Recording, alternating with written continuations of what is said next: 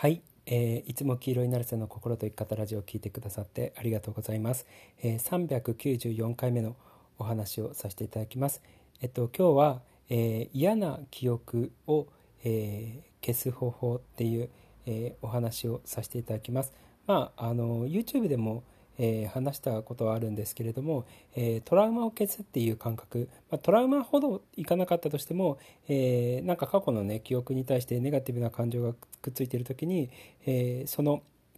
えネガティブな感情を消していくっていう、お話です。その記憶そのものを消すっていうよりは記憶に対する、え自分の結びついている感情を、え消すもしくは変えるっていう、えお話です。だからねあの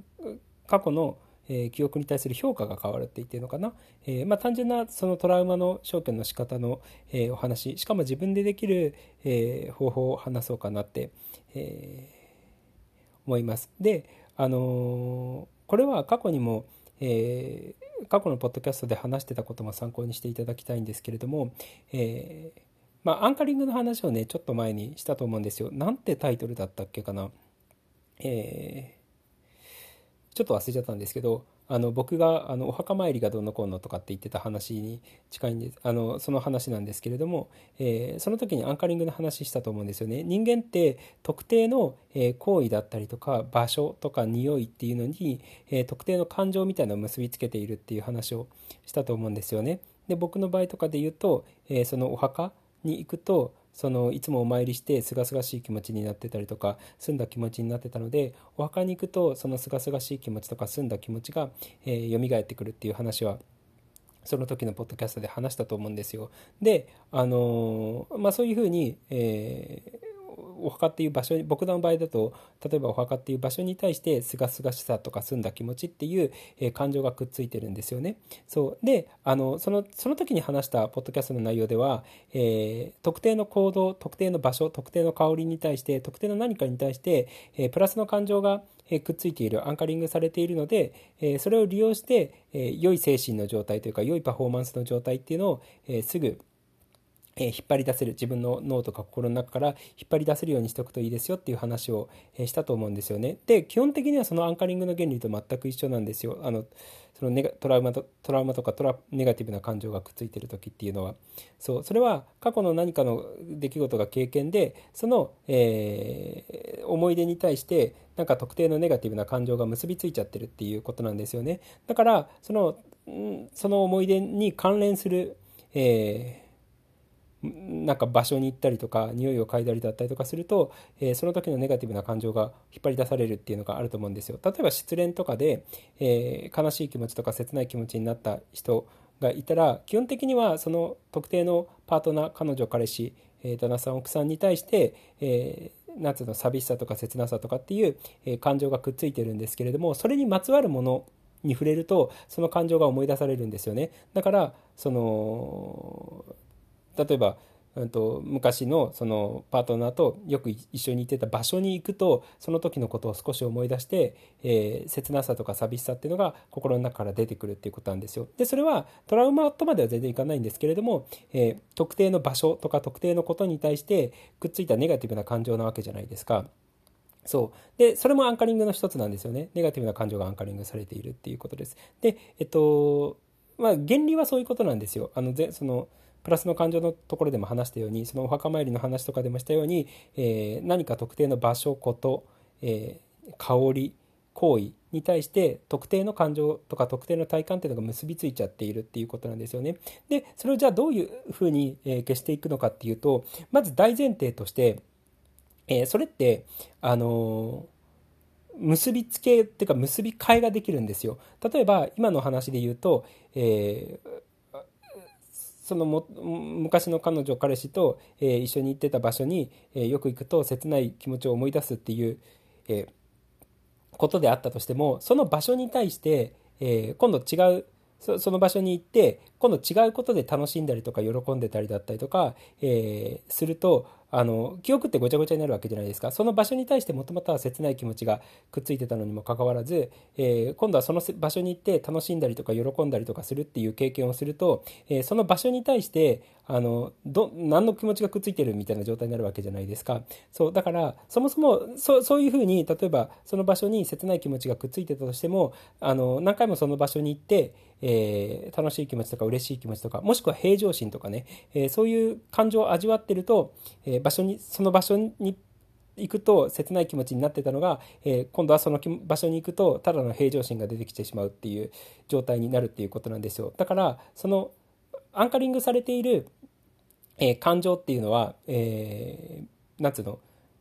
結びつけとか結び替えができてしまうっていうこの原理を利用すると、えー、例えばトラウマ一番やりやすいのがフラットな感情なんですけれどもプラスの感情に付け替えるっていうよりはあのなんつうの？シラフな感情というかフラットな感情に付け替えることが一番楽なんですけれども、えー、例えば、えー、今の話とかで言うと、えー、なんかトラこのこれを見るとえー、なんかネガティブな感情が出てくるとかこのことがあるとネガティブな感情が思い出されるってなった瞬間に、えー、そのネガティブな感情を上手に沈めることができるようになってくると、えー、僕らっていうのはトラウマ消去っていうのが上手にできるんですよね、えー、だから大前提として実は言うと瞑想が上手にできるようになってる人ほどこのトラウマ消去っていうのは上手にできるんですよ。そう自分の感情をコントロールできちゃうので。そうであの瞑想してあの自分の感要は不動心ってことですよね。あのー感情が揺れないような精神状態を意識的に自分で瞑想で作れるようなえ状態を最初に作っておくといいかなと思いますだからそのトラウマ消去の作業をする前に、えー、過去のネガティブな感情を消すっていう前にあの瞑想を徹底的にやっていただけるといいかなと思いますで瞑想を徹底的にやっていただいて、えー、すぐフラットな精神状態、えーなんうの、シラフな精神状態、もしくは無みたいな精神ってことですよね。プラスでもマイナスでもなく、えー、感情を心を揺らさないような精神状態っていうのを、えー、すぐ作り出せるような感じで瞑想のあのトレーニングっていうのをしばらくしておくといいと思います。でそうするとあの瞑想のトレーニングをまずしばらくすると、えー、割とすぐそのフラットな感情っていうのが引っ張り出しやすくなるんですよ。瞑想状態にふーって入るとでフラットな感情になる瞑想で瞑想をするフラットな感情になるっていうのを繰り返しているのでその瞑想の意識なんつうのあの意識状態っていうのをえパッて作るとそのまんまフラットな精神状態っていうのが出やすくなるんですよね。そうで、えっと、まずその状態を作っていくのが一番の大前提です。だからあのそもそも感情の揺れやすい体質っていうのを変えていくってことですよね。最初に瞑想のえ練習をしてフラットな感情をすぐ引っ張り出せるようにしておいていただければいいかなって思います。で、え、それができたらば、えー、そのネガティブなこと例えばこの場所に行くと、え、ネガ切ない気持ちを思い出すとかこの場所に行くとなんか嫌な気持ちになるっていう場所を思い出してえその場所を思い出しながら、え瞑想状態に入るそのフラットな精神を作るっていうことをやっていただけるといいかなと思います。で、それを繰り返していると、そのネガティブな感情を引っ張り出してしまう、そのトラウマの元になっている、えー、ことを思い出す。で、フラットな気持ちになる。えーっていうのを繰り返す。これ実際にあの昔生徒さんにやってもらったことがあるんですけれども、えー、失恋した時にその彼に対しての、えー、感情っていうのを極力楽にしたいなっていうことを言ったんですよね。じゃあとりあえずその子はもう瞑想ができてたので、えー、じゃあえー、瞑想して、えー、フラットな精神の状態になった時にその彼のことをファって思い出す、えー、でもそのでも思い出した思い出すんだけれどもそのフラットな精神状態を保ちながら瞑想の意識状態を保ちながら、え思い出す。要はフラットな精神で、え彼を思い出すっていうことを何回かやってっていうことを話したんですよね。で彼女は分かったって言って、えー、瞑想してフラットな精神状態を作る。フラットな精神状態を作ったらば彼のことを思い出す。で、えー、要はそれをこう日々、まあの例えば1日3回か4回ぐらい、えー、やってもらったんですよね。でそれを繰り返してると今までその彼を思い出すと嫌な気持ちっていうのが出てきたんだけれども、え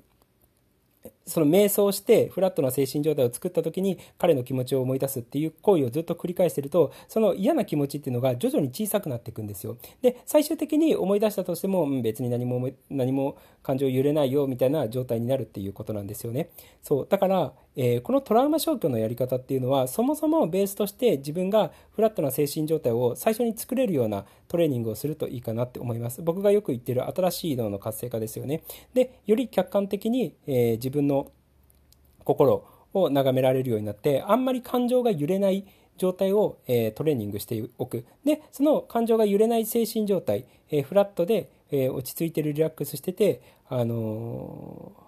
整った精神状態フラットな精神状態になった時に、えそのトラウマの元になっているものを思い出すっていうのを繰り返していっていただけるといいかなって思います。それをやるとね、えその夏の彼のことを思い出したりとかあの場所に行ったり特定の場所に行ったとしても、えー、ネガティブな感情っていうのが出てこない。もしくはそれがかなり弱まっているっていう状態が生まれるのでそうだからそもそもその感情が揺れないトレーニングっていうのをして、えー、今言ったみたいにその瞑想して感情が揺れない状態フラットな状態になったらそのことを思い出す、えー、っていうのをぜひやってっていただければいいかなと思います。簡単な方法で言うとこれですかね。でただあの簡単な方法って言ったんですけれども実際はかなり有効でそのフラットな精神状態が上手に作られるようになればあの簡単にネガティブな感情っていうのは消していけるので逆に言うとなんですけれどもあのこの瞑想普段から瞑想しててフラットな精神状態でをすぐに引っ張り出せるような人っていうのは、えー、そもそもそういうなんつうのネガティブなことがあったとしてもすぐ忘れることができる、えー、もしくはあのそのネガティブな感情をすぐ沈めることができるようになるのでそうするとかなり楽に生きられるかなって思います。そもそもトラウマになるようなことも、えー、残らないし自分の心の中に。